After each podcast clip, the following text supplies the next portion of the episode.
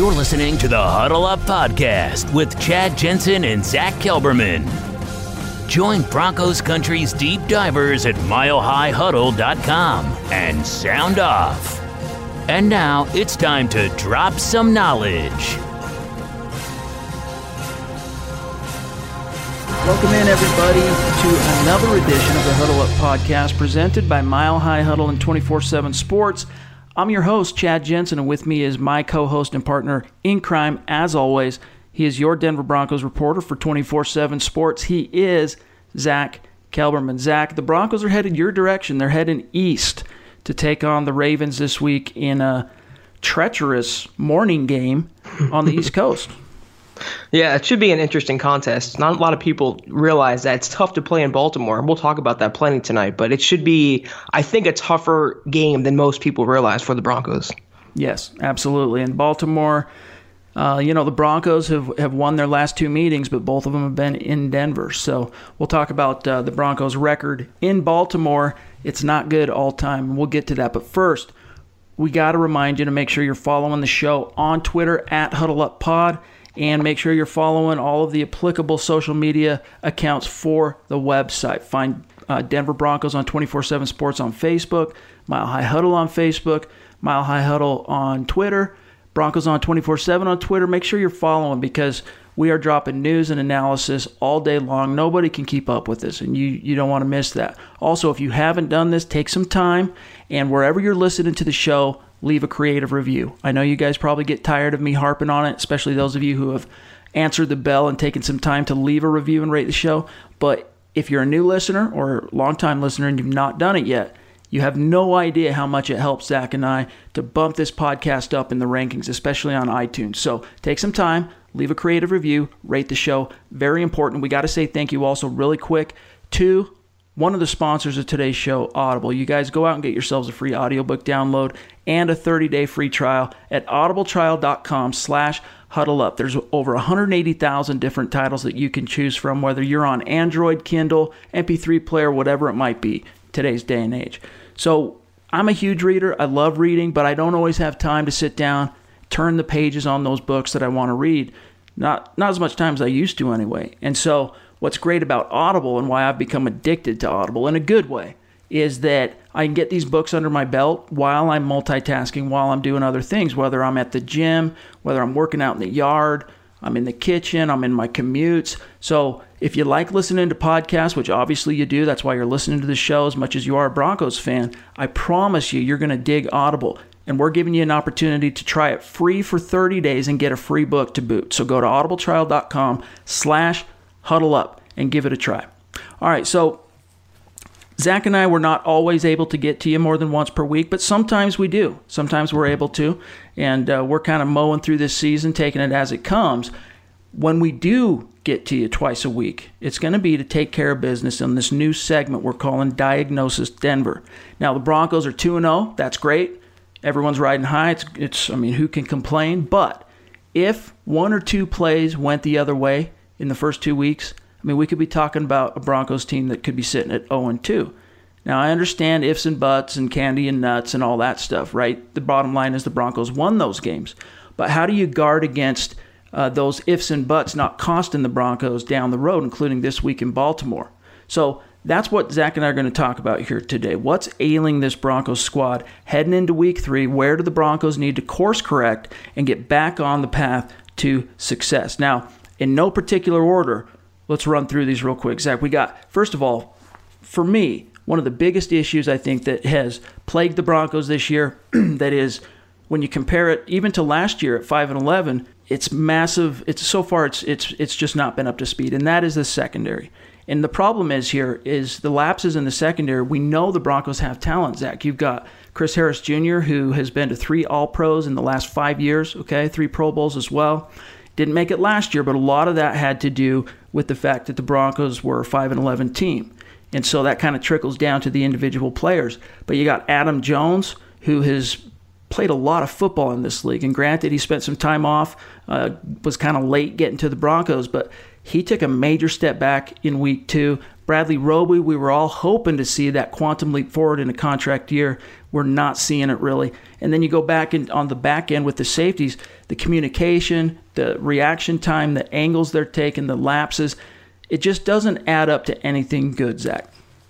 No, and I'm not trying to excuse the players at all. I mean, the players play and the coaches coach. but to me, the scheme is really off. There's something about it, and I can put my finger on it, and they're playing way too off. The, the, cushion that they're giving opposing receivers, you saw it against Amari Cooper. There is no reason for them to play 10 yards off the ball and giving these soft zones. They need to go back to what they did best under Wade Phillips, and that's bump and run man press coverage.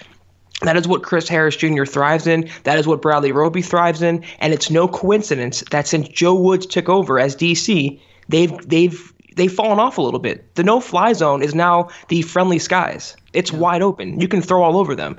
So the secondary, to me, it's more of coaching than players. They have the talent for sure. You know, like you said, Chris Harris Jr. is an All-Pro. Roby was a first-round pick. Tramaine Brock was a solid pickup. Adam Jones, like you know, he had experience, like you said.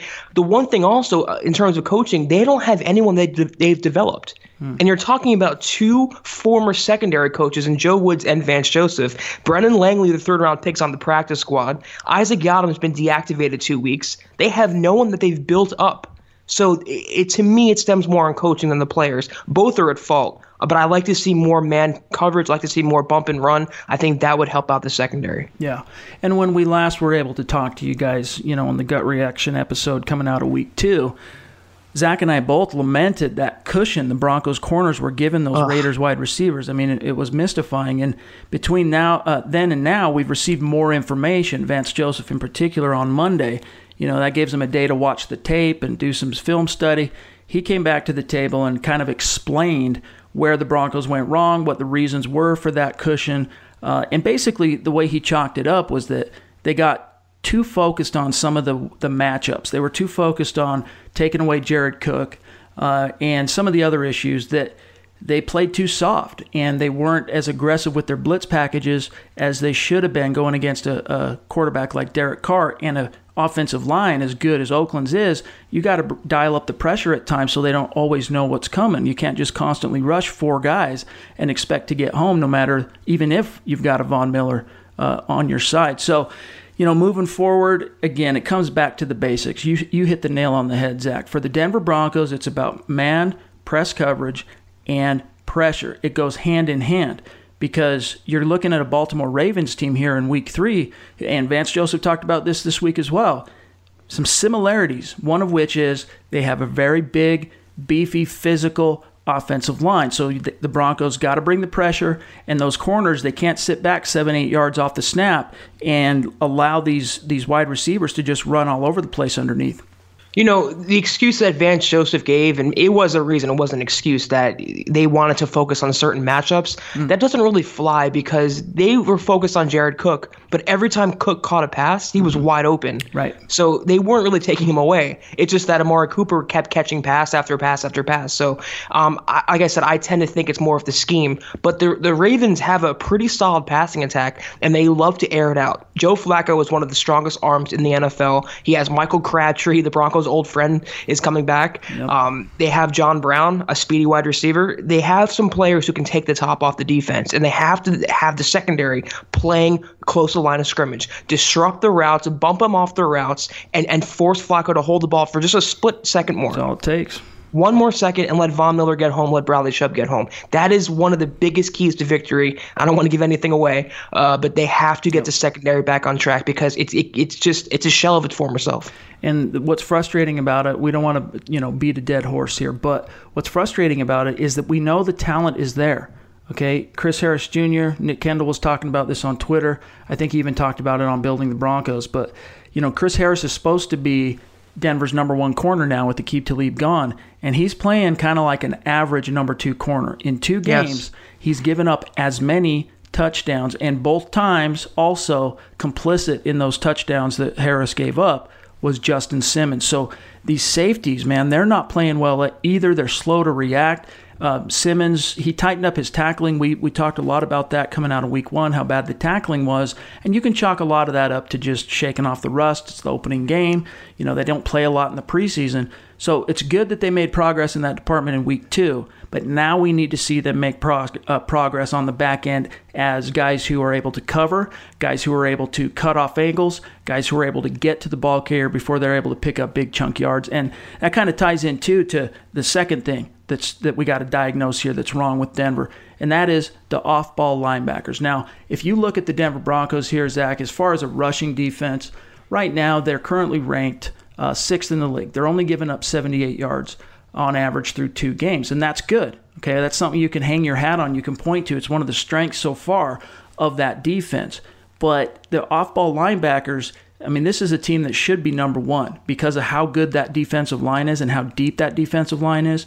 This is a team that should be number one against the run. But Brandon Marshall, we've talked about it, uh, you know, as a concern leading up to the season, dropped more than 20 pounds in order to be lighter on his feet, and he thought it might mm-hmm. help him stay healthy and all that. He's getting completely dominated and washed out in the run game. I mean, he just can't get off his blocks. And how can you expect him to? He's 225 pounds going up against some offensive linemen at times inside that are 325, 330 and so he is it's really cost him losing that weight. Now he's injured. Then you got Todd Davis, who granted has been better against the run. I don't want to knock Davis too bad as far as his run support. He's been solid there. He's been what you kind of expect to see from Davis.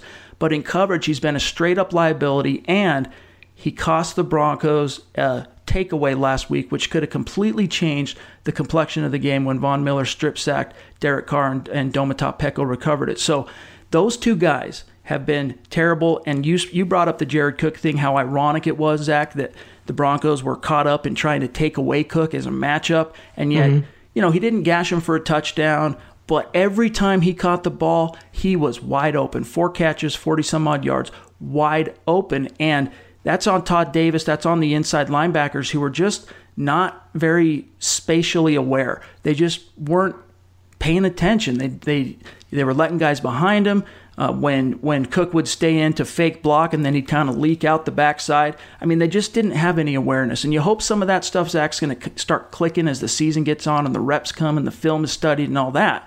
But these off-ball linebackers are have not been good, with the exception of Josey Jewell. And as I wrote earlier this week, Vance Joseph talked about it. The plan is to get Josey Jewell more involved. I don't think there's any question that the Broncos' inside linebackers is the weakest part of that defense even with respect to the cornerbacks.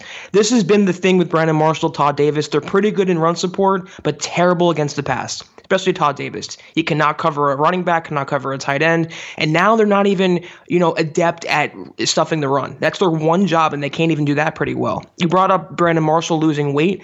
It reminds me of when they had Demarcus Walker beef up last year. It, it, I don't know what the deal is with the Broncos and their weight situation, mm. um, but yeah, the inside linebackers, they've been definitely struggling. And I'll say this if it wasn't for the defensive line with Domata Peko, yeah. this run defense would be middle of the pack at best because all these runners would get to the second level and probably get past Brandon Marshall, Todd Davis. Josey Jewell is the last hope here. They drafted him to be a pass covering inside linebacker, and now the passing of the torch is going to happen sooner than later because Brandon Marshall's injured. Uh, he has some tendonitis in his knee. He might play, might not play. Even if he does, though, they're going to get Jewell more involved. You know, that's already he's already succeeding one of the linebackers there. I really, really hope he lives up to billing and he can cover someone out of the, the middle of the defense because uh, Brandon Marshall and Todd Davis are not getting it done at all. And one of the big issues too, and this is something that as Josey Jewell gets more snaps, he's going to have to guard against, is the penchant so far that both Marshall and Davis have had for biting hard on the play action, and that's one of the ways that Derek Carr and the Raiders were able to just gash them in week two is the play fake. Marshall Davis dive toward the point of attack and then yep. the receivers just fall into that zone they vacated. Easy completion, dump, dump, dump, dump, easy completion. So, yeah, absolutely, it's something that has to improve. And if they do, I mean, if you get even a modicum of improvement from the secondary in terms of execution and communication, plus the linebackers start carrying their fair share of the water. Now you're talking about a Broncos defense that goes from kind of underachieving, kind of playing below expectations to actually one of the top five best defensive uh, defenses in the league. So They got to knock those two things off the list. And going on the road, it's not going to be easy in Baltimore, but we'll see if they can pull it off. Now, we got to flip it to the other side of the ball if we're talking about diagnosing what could be wrong with the Denver Broncos heading into week three, Zack. You got to point to Case Keenum's turnovers through two games, yes. four picks. Now, you go back to the game in against the, the Raiders. The Broncos were struggling to get anything going, three three and outs in a row. Finally, they're moving the ball a little bit, and they're in the red zone on the 18 yard line.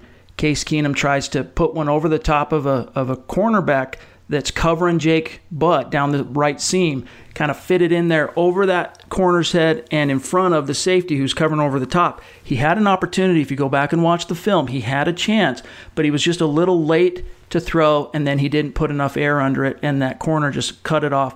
And it completely just took away that momentum that the Broncos had built up. And at that point, it was only a six point game. It was 6 nothing Raiders. So it, it was just another situation, kind of like Todd Davis getting flagged for during Von Miller's uh, strip sack. It completely changed the complexion of the game. Now, if the Broncos, even if they only get three points on that drive, completely changes how this thing unfolds throughout the second, third quarter, and fourth quarter. So the turnovers are absolutely costing this team. You go back to week one as well, Zack. Last thing I'll say before I serve this over to you is the Broncos won that game by three points.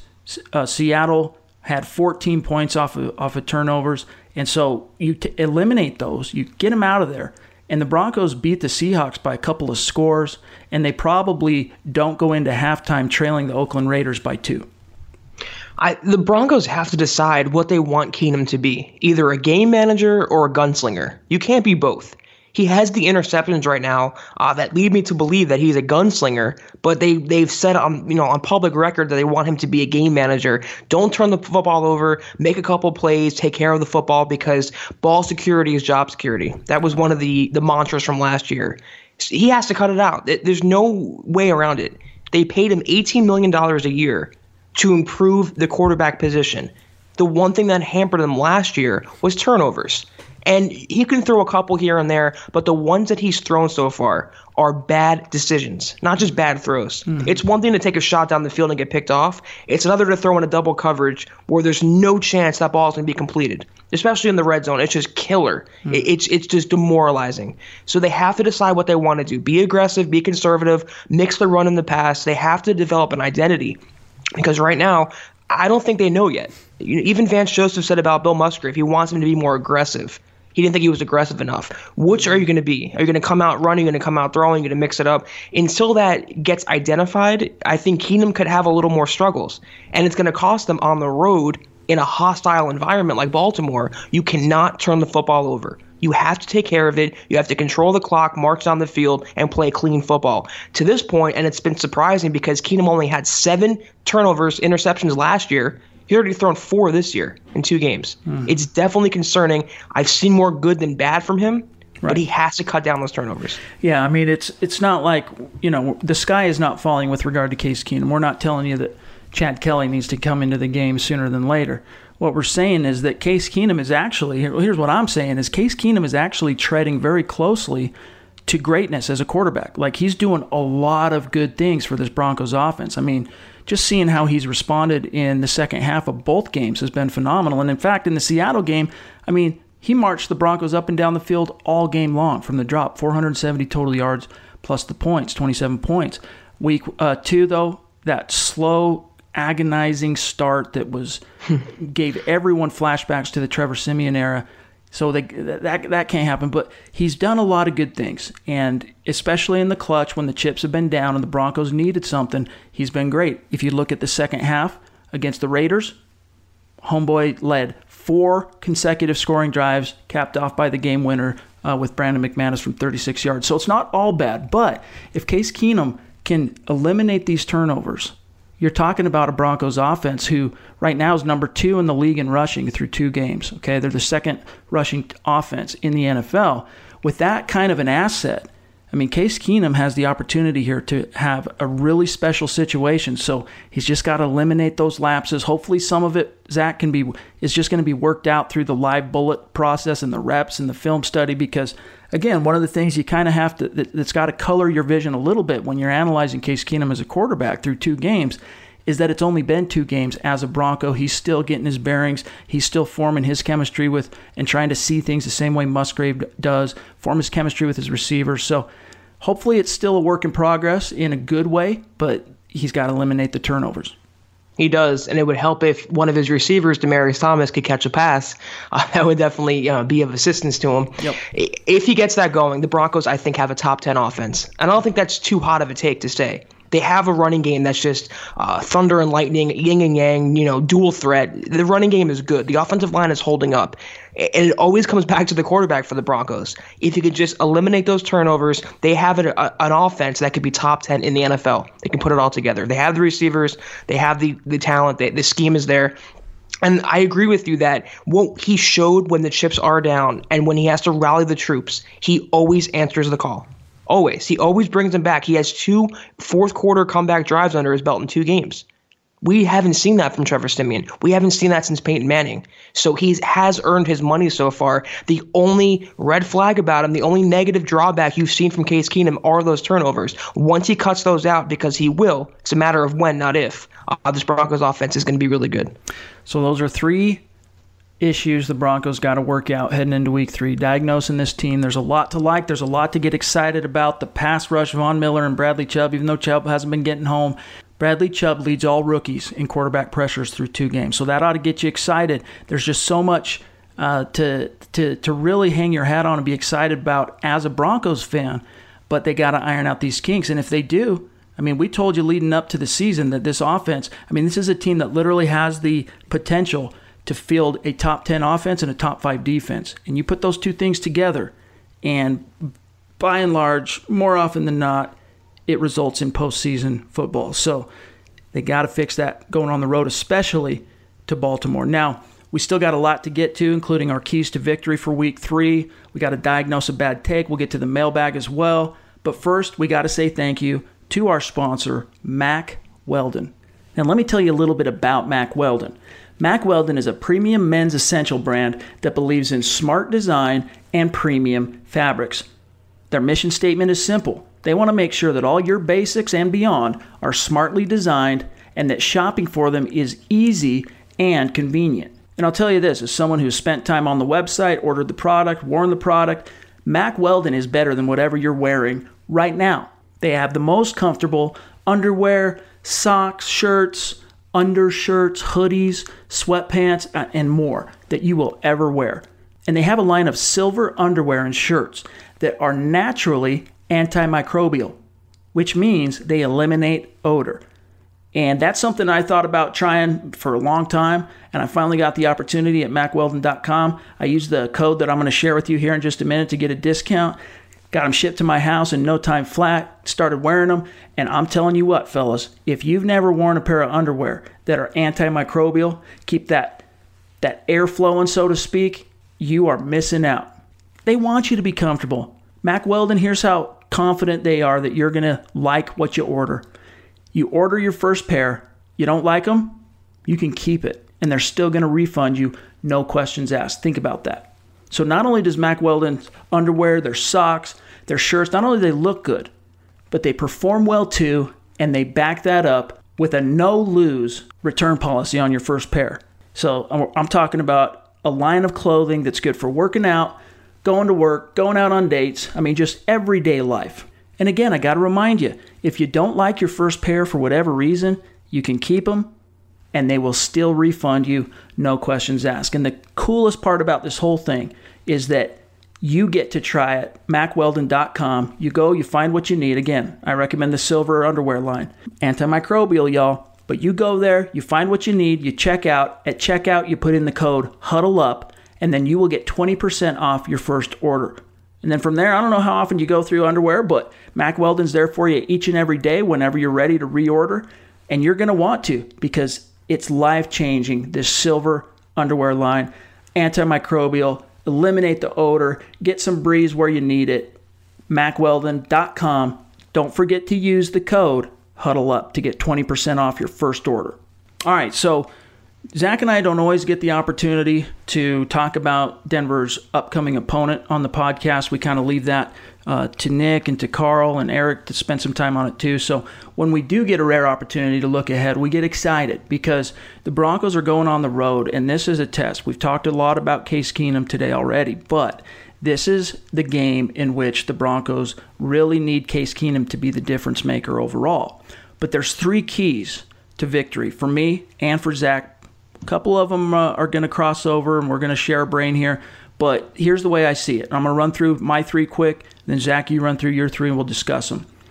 First off, for me, the key to victory for the Broncos in Week Three in Baltimore, they got to start fast. Keenum and company, they can't wait to spark this thing up uh, until the third quarter. So I'm not necessarily saying they need to hit an 80 yard bomb on the opening play of the game, but they got to move the football. They got to create some momentum. They got to try and be the aggressors and be physical on offense. And I think if they do that, you're going to see the uh, the running game continue to flourish.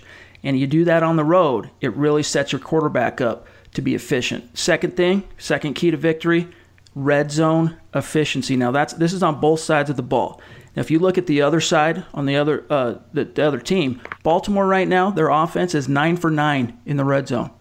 What that means is they've been inside the 20 yard line nine times this year. Every time they've punched it in for a touchdown.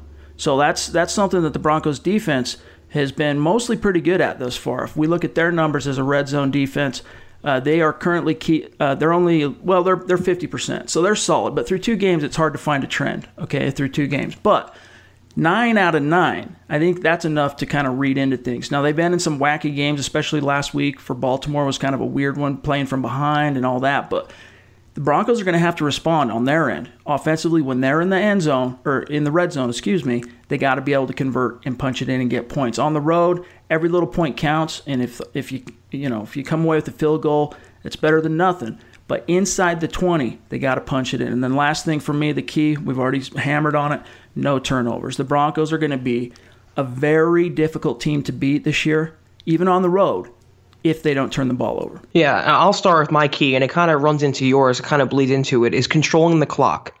The Broncos want to score points. They want to get get out to a fast start, of course, but they have to keep Flacco on the sideline. They have to keep the chains moving. They have to get the ball into the end zone. Not only will it help the scoreboard, obviously, but it controls the crowd.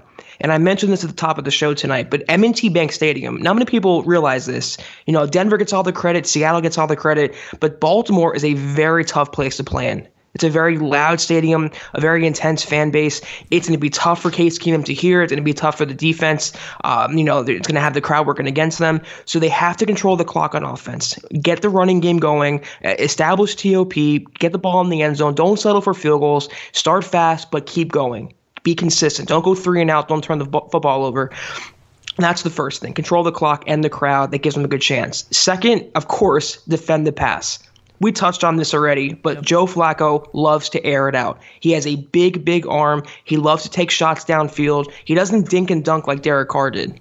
He takes shots down the field, 60, 70 yard bombs. They have Michael Crabtree, have Jaron Brown. They have a pretty good tight end, Maxx Williams. They have a couple good running backs in Alex Collins and Buck Allen. Uh, this is an offense that has some sne- sneaky good weapons, and Flacco loves to get them all involved. So the secondary that was so beleaguered, that couldn't defend, couldn't stop a nosebleed last couple weeks, they have to do a better job in the secondary. It starts on the you know the line of scrimmage, bump and run, man press coverage, no zone or less zone, no cushion, defend the pass, don't have any miscommunications, get that down right. Last, of course, I agree with you, no turnovers. Yep. It, you can overcome sloppy play and turnovers at home. It's a different animal on the road. They are not going to be able to beat a good team in a very hostile environment by turning the football over. I look at Case Keenum when I'm saying that. No red zone picks, no sloppy interceptions, no fumbles. You know, keep the ball going, take good care of it, yep. get it in the end zone, don't turn it over. They do those things. I like their chances. And the thing about the pass, you know, is the pass, the coverage units. I mean, this is a team that why you got to play to your strengths. And fortunately, well, however you want to look at it, unfortunately, last week they didn't play to their strengths for whatever reason. They eventually adjusted late in the game, and it helped make the difference in turning that from a loss into a win. But this is a, a cornerback group that is more than experienced and comfortable playing press man. I mean, that's what they've yes. done for most of their time together, Harris and Roby in Denver. Now, you got to weave in Tramaine Brock, you, you got to weave in Adam Jones. Jones coming from Cincinnati, they ran a lot more zone than the Broncos have traditionally. But still, he's a very physical corner. That's one of his attributes. So playing that press man brand of, of coverage as a corner should not be alien to Pac Man Jones. Tramaine Brock, I'll tell you what, Thursday, Erick Trickel published a film piece for the Mile High Huddle VIP subscribers. And on one of the plays he broke down was just a pretty simple, I don't know what it was, 15, 16 yard completion to Amari Cooper on the left side. Tramaine Brock just got turned around and made to look ridiculous. And, and Cooper didn't do anything particularly special. I mean, it was a solid route, but Brock was just exposed. So if they play to their strengths, they have a better chance of succeeding as a unit than being these fish out of water, playing seven, eight yards off the line of scrimmage, playing zone where no one miscommunication is rife. Because that's the problem with zone, is if you're playing zone, you got to know your assignment. And if you don't know it, I mean, it's pretty easy in man, right? You line up across the guy in front of you and you stick on him, just like in basketball. Pretty easy. Yep. But when you start getting into zone, what separates the good teams from the bad is the back end communication. Guys knowing their responsibility, guys understanding situational awareness. And the Broncos have not excelled at that. So you got to try and start straying away from zone. I'm not saying don't mix it in a little bit just to keep the opposing team on its toes a little bit, but your predominant attack has to be press man. So I agree with you on that. That's absolutely a key to this game. And Joe Flacco, I mean, Broncos fans need not be reminded what that right arm can do to a team deep. Yeah, Rahim Moore. um, the thing though with Pac-Man Jones, he played under Vance Joseph in Cincinnati, so there's no scheme issue with him. He should know what his assignment is. Yep. What scares me though is he's injured, and you might see Isaac Yiadom, and that's not a good, um, you know, trial by fire for him against the Ravens on the road in a very you know key game before the the Chiefs game on Monday night. So the, the secondary is really going to be under the microscope, and you know Joe Flacco is going to attack Isaac Yiadom. You know he oh, he's oh. watched the tape from the preseason. Yeah. And you know he's going to go after him. So it's going to be something to monitor for sure. Yep. If the preseason taught us anything about Isaac Yiadom, it's that the veteran quarterbacks they're going to find the least experienced guy on the field. And they identify that in the film study. They identify that in their roster scouting reports leading up to the game if this guy's on the field, if 41's on the field, Joe, that's who, you gotta, that's who you got to go after. So, yep. absolutely. Let's hope that uh, let's hope that Pac-Man is able to recover in time to make a difference here because he also has a lot of experience going against Baltimore as a former Bengal. That's so. a good point. But uh, we move on here to diagnosing a bad take. That time in each and every week where we take an opportunity to correct somebody out there, whether it's on social media, Twitter uh, in the blogosphere, in the papers, on TV, radio, whatever it might be. And in this case, I got a bone to pick uh, with our friend Darren McKee, otherwise known as DMAC, over there at 1043 The Fan. Now, as Zack and I were talking about off air before we jumped on here, I happen to be a big fan of The Drive on 1043 The Fan. Each and every afternoon, I think DMAC and, and Big Al uh, Williams do a great job together. And more often than not, I am, you know, I don't always learn something about football and Uh, or what you know from an X's and O's perspective, but they always entertain me. In but today, Thursday, DMAC kind of went off the rails. Now here's how it started. Big Al was trying to compare Ozzie Newsome, the GM in Baltimore, with John Elway, the GM, and you know who's done better. And Ozzie's drafted four Hall of Famers, and what do you think of Elway's draft and this and that? Well, Big Al's argument was that he's at least drafted Elway, one Hall of Famer thus far, and that's Von Miller. But DMAC had a bone to pick with that. He said, "No, look, listen. How can you give Elway the credit when he had been in the building for you know a couple months, and that was Brian Xanders' draft?" And here's the thing: he's not wrong in a sense. Brian Xanders was the GM, okay, that had kind of stuck around after McDaniels, and John Elway came in. It was the Xanders show, right? He was the one that had organized all the scouting of the, the 2011 draft class. But at the end of the day, when that pick came in, who do you think had to sign off on it? John Elway. So the rolling up your sleeves and getting into it, that might not have been uh, Elway per se in 2011. But at the end of the day, he had to be the guy with such a an important pick. I mean, that was the highest the Broncos might. I think it's the highest the Broncos have ever picked, number two overall, right? because John mm-hmm. Elway was taken one overall, but he was traded. That was Baltimore. So this was a monumental opportunity. It was a pivotal point that the Broncos had to get right.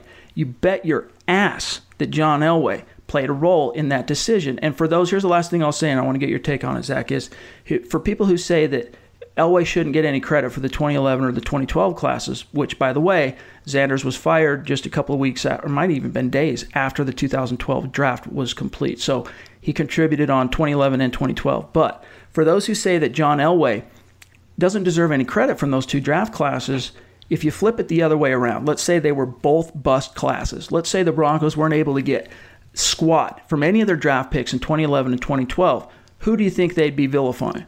John Elway.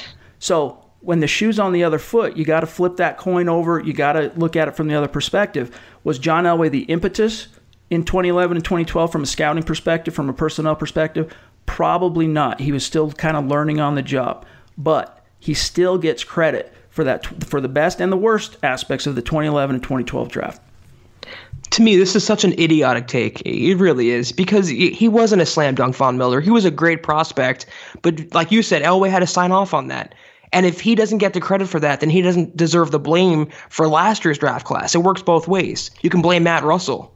So why should he get all the criticism and none of the credit? Right. It's just it's dumb to me. Von Miller was uh, the one of the best picks in Broncos history. Elway had a hand in drafting him, and he gets the credit. He was the GM at that time just like he gets the credit for this draft class. Well, just like he one, gets the- one thing I want to one quick bone to pick. Technically, in 2011, and they reminded me of this when I was listening on the show today. Elway was not technically the GM. In 2011, he was the director of like pro personnel. Xanders was the GM. Then the next year, after they fired Xanders, they promoted Elway to vice president of football operations. And then two years later, 2013, they officially made him GM. So for whatever that's worth, but still, he was the guy that had to sign off on it on everything from pro uh, personnel acquisitions to the draft. I'm, I'm sure there was a wink wink agreement that made Elway the GM. I'm sure right. he had more power than I mean, just his title. In everything but title, that's what he was. Right. And uh, to me, it doesn't matter. I mean, he still has a great football mind. He's very respected, just like he has Gary Kubiak to lean on now. Mm. So it works both ways. He deserves the credit for that. He deserves the criticism for last year's draft class. It's just what's fair is fair, what's right is right, what's not is not. So uh, to say that he doesn't deserve credit for Von Miller, it's just a, a, ratings ploy by someone who was banned from Broncos practice for harassing Marquette King. Hmm. Well, DMAX certainly uh, has drama that follows him around, you know, and he's he gets his fair share of criticism, and I understand it. Um, but uh, I like Darren McKee. I think he's a solid dude, and yeah, you know, everyone's got their opinions, and who knows? Another thing Zack and I were talking about off the air is, you know, radio's a different animal where guys are having to be a little bit more reactionary and create more controversial type of topics in order to keep people from tuning over to FM and listening to, you know, 90s butt rock. So it's a different animal. They're talking all day long. And so I, I respect them for what they do. I'm not t- trying to take anything away from radio guys.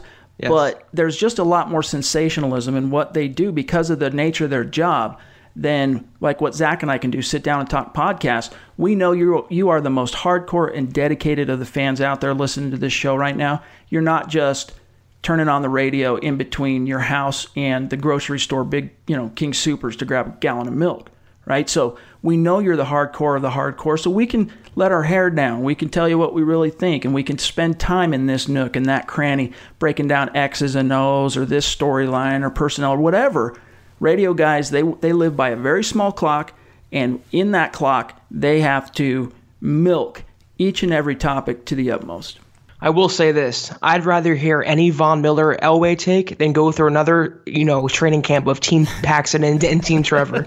I will say that. So it, it could always be worse. Yeah, and that's one thing I will agree with you on for sure. On that is they they're the ones that created some of the drama that the Broncos had to deal with as far as Team Paxton, Team Trevor, and all the quarterback controversial uh, aspects of what took place those two years. The fan played a huge role in that. But anyway, we move on to the mile high mailbag before we get out of here because Zack and I, we are your football priests, and we're here to offer absolution and answers to your Burning Broncos questions. And our first one, Zack, I'm going to serve this up to you, comes from Larry Vaughn on Twitter. His question at Rich City underscore 804. When does Demaryius Thomas, the demotion happen, and Courtland Sutton moves into the number two role and Hamilton to the number three. I wrote about this today, and I said in my article that the Broncos still have confidence in Demaryius Thomas. Vance Joseph said it's their job to get him going, and it's his job to play with confidence. And I agree with that.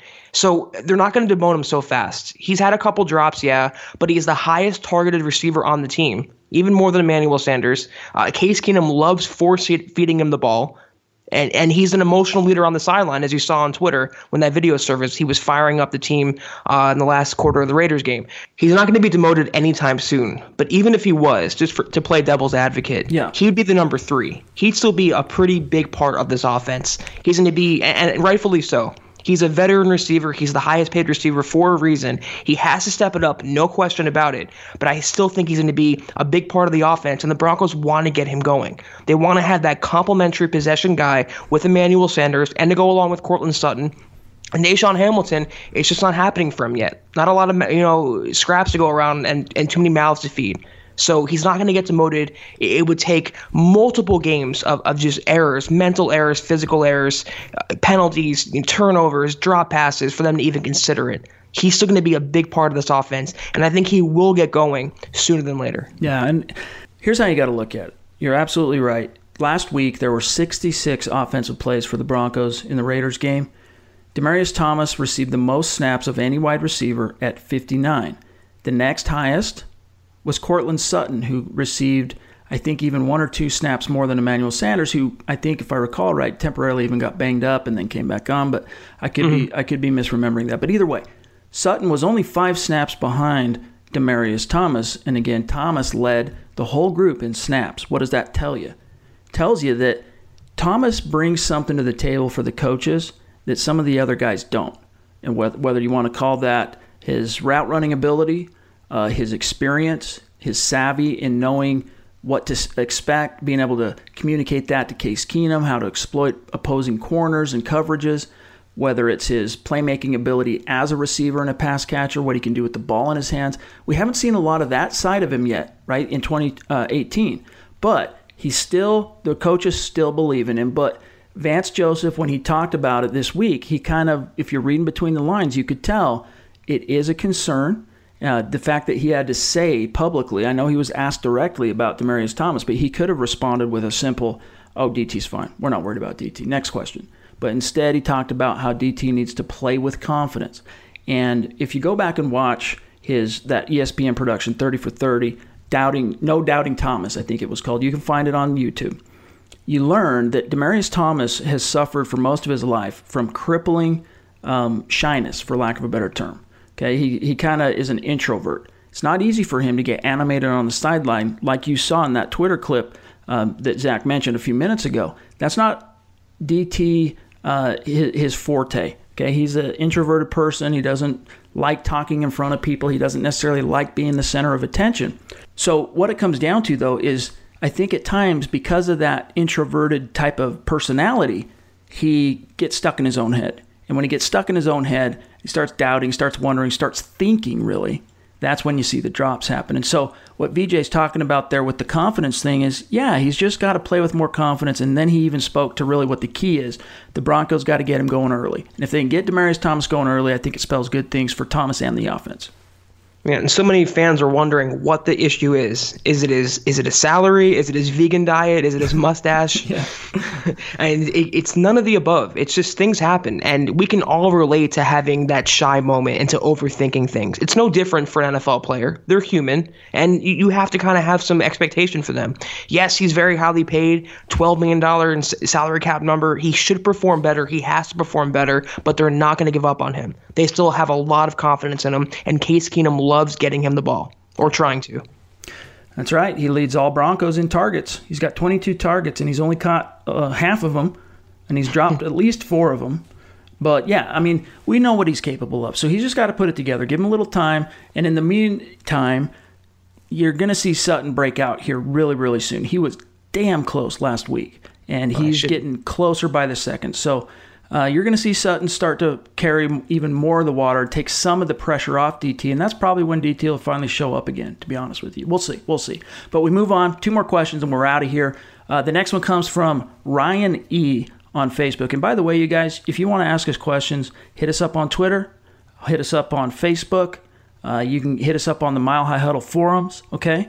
And we're always going to try and get to your questions. And I'll tell you what, lately, more of the questions have been coming from our Facebook listeners than Twitter. So, Broncos Twitter, you need to get your you know what together. Step it up. Step yo game up. But this question comes from Ryan E. I'll serve it up here. Is Chad Kelly Denver's future franchise quarterback?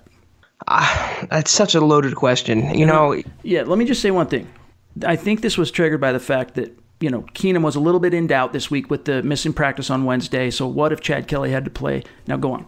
If he had to play the game a uh, Sunday, I think he'd he'd hold up well, but they wouldn't have a game plan that would emphasize him trying to win the game on his own.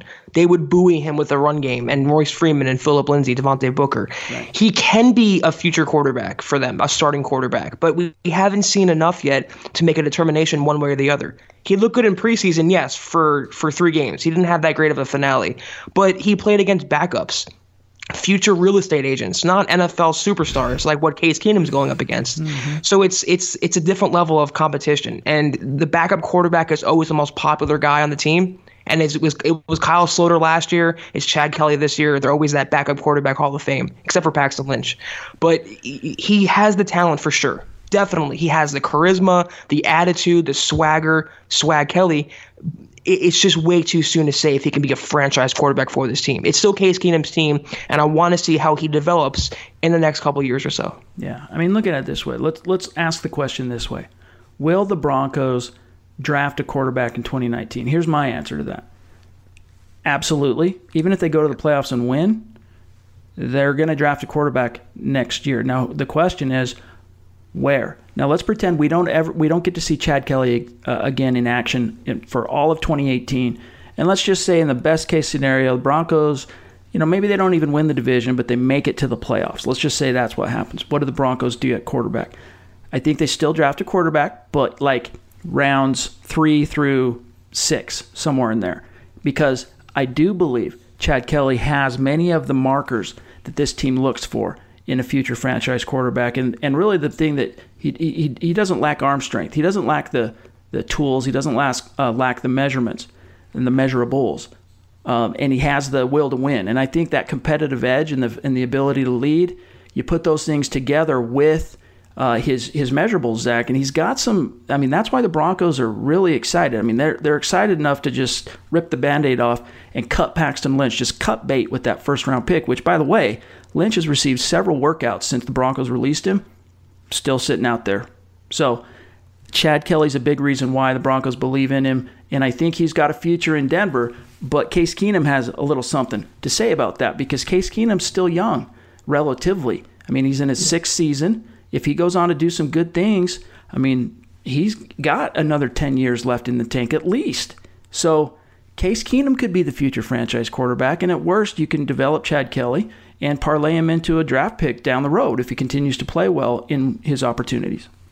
Yeah, and a part of me is hoping that Elway does not draft another quarterback because his track record isn't exactly sparkling. Right. But I agree with you. I think regardless of how this season shakes out, you know, Case Keenum's not a youngster by any means. He's 30 and he has more time, like you said. But they always want to have that backup quarterback developing, and they have Chad Kelly, but they have to have another one on the roster. Kevin Hogan's not the answer.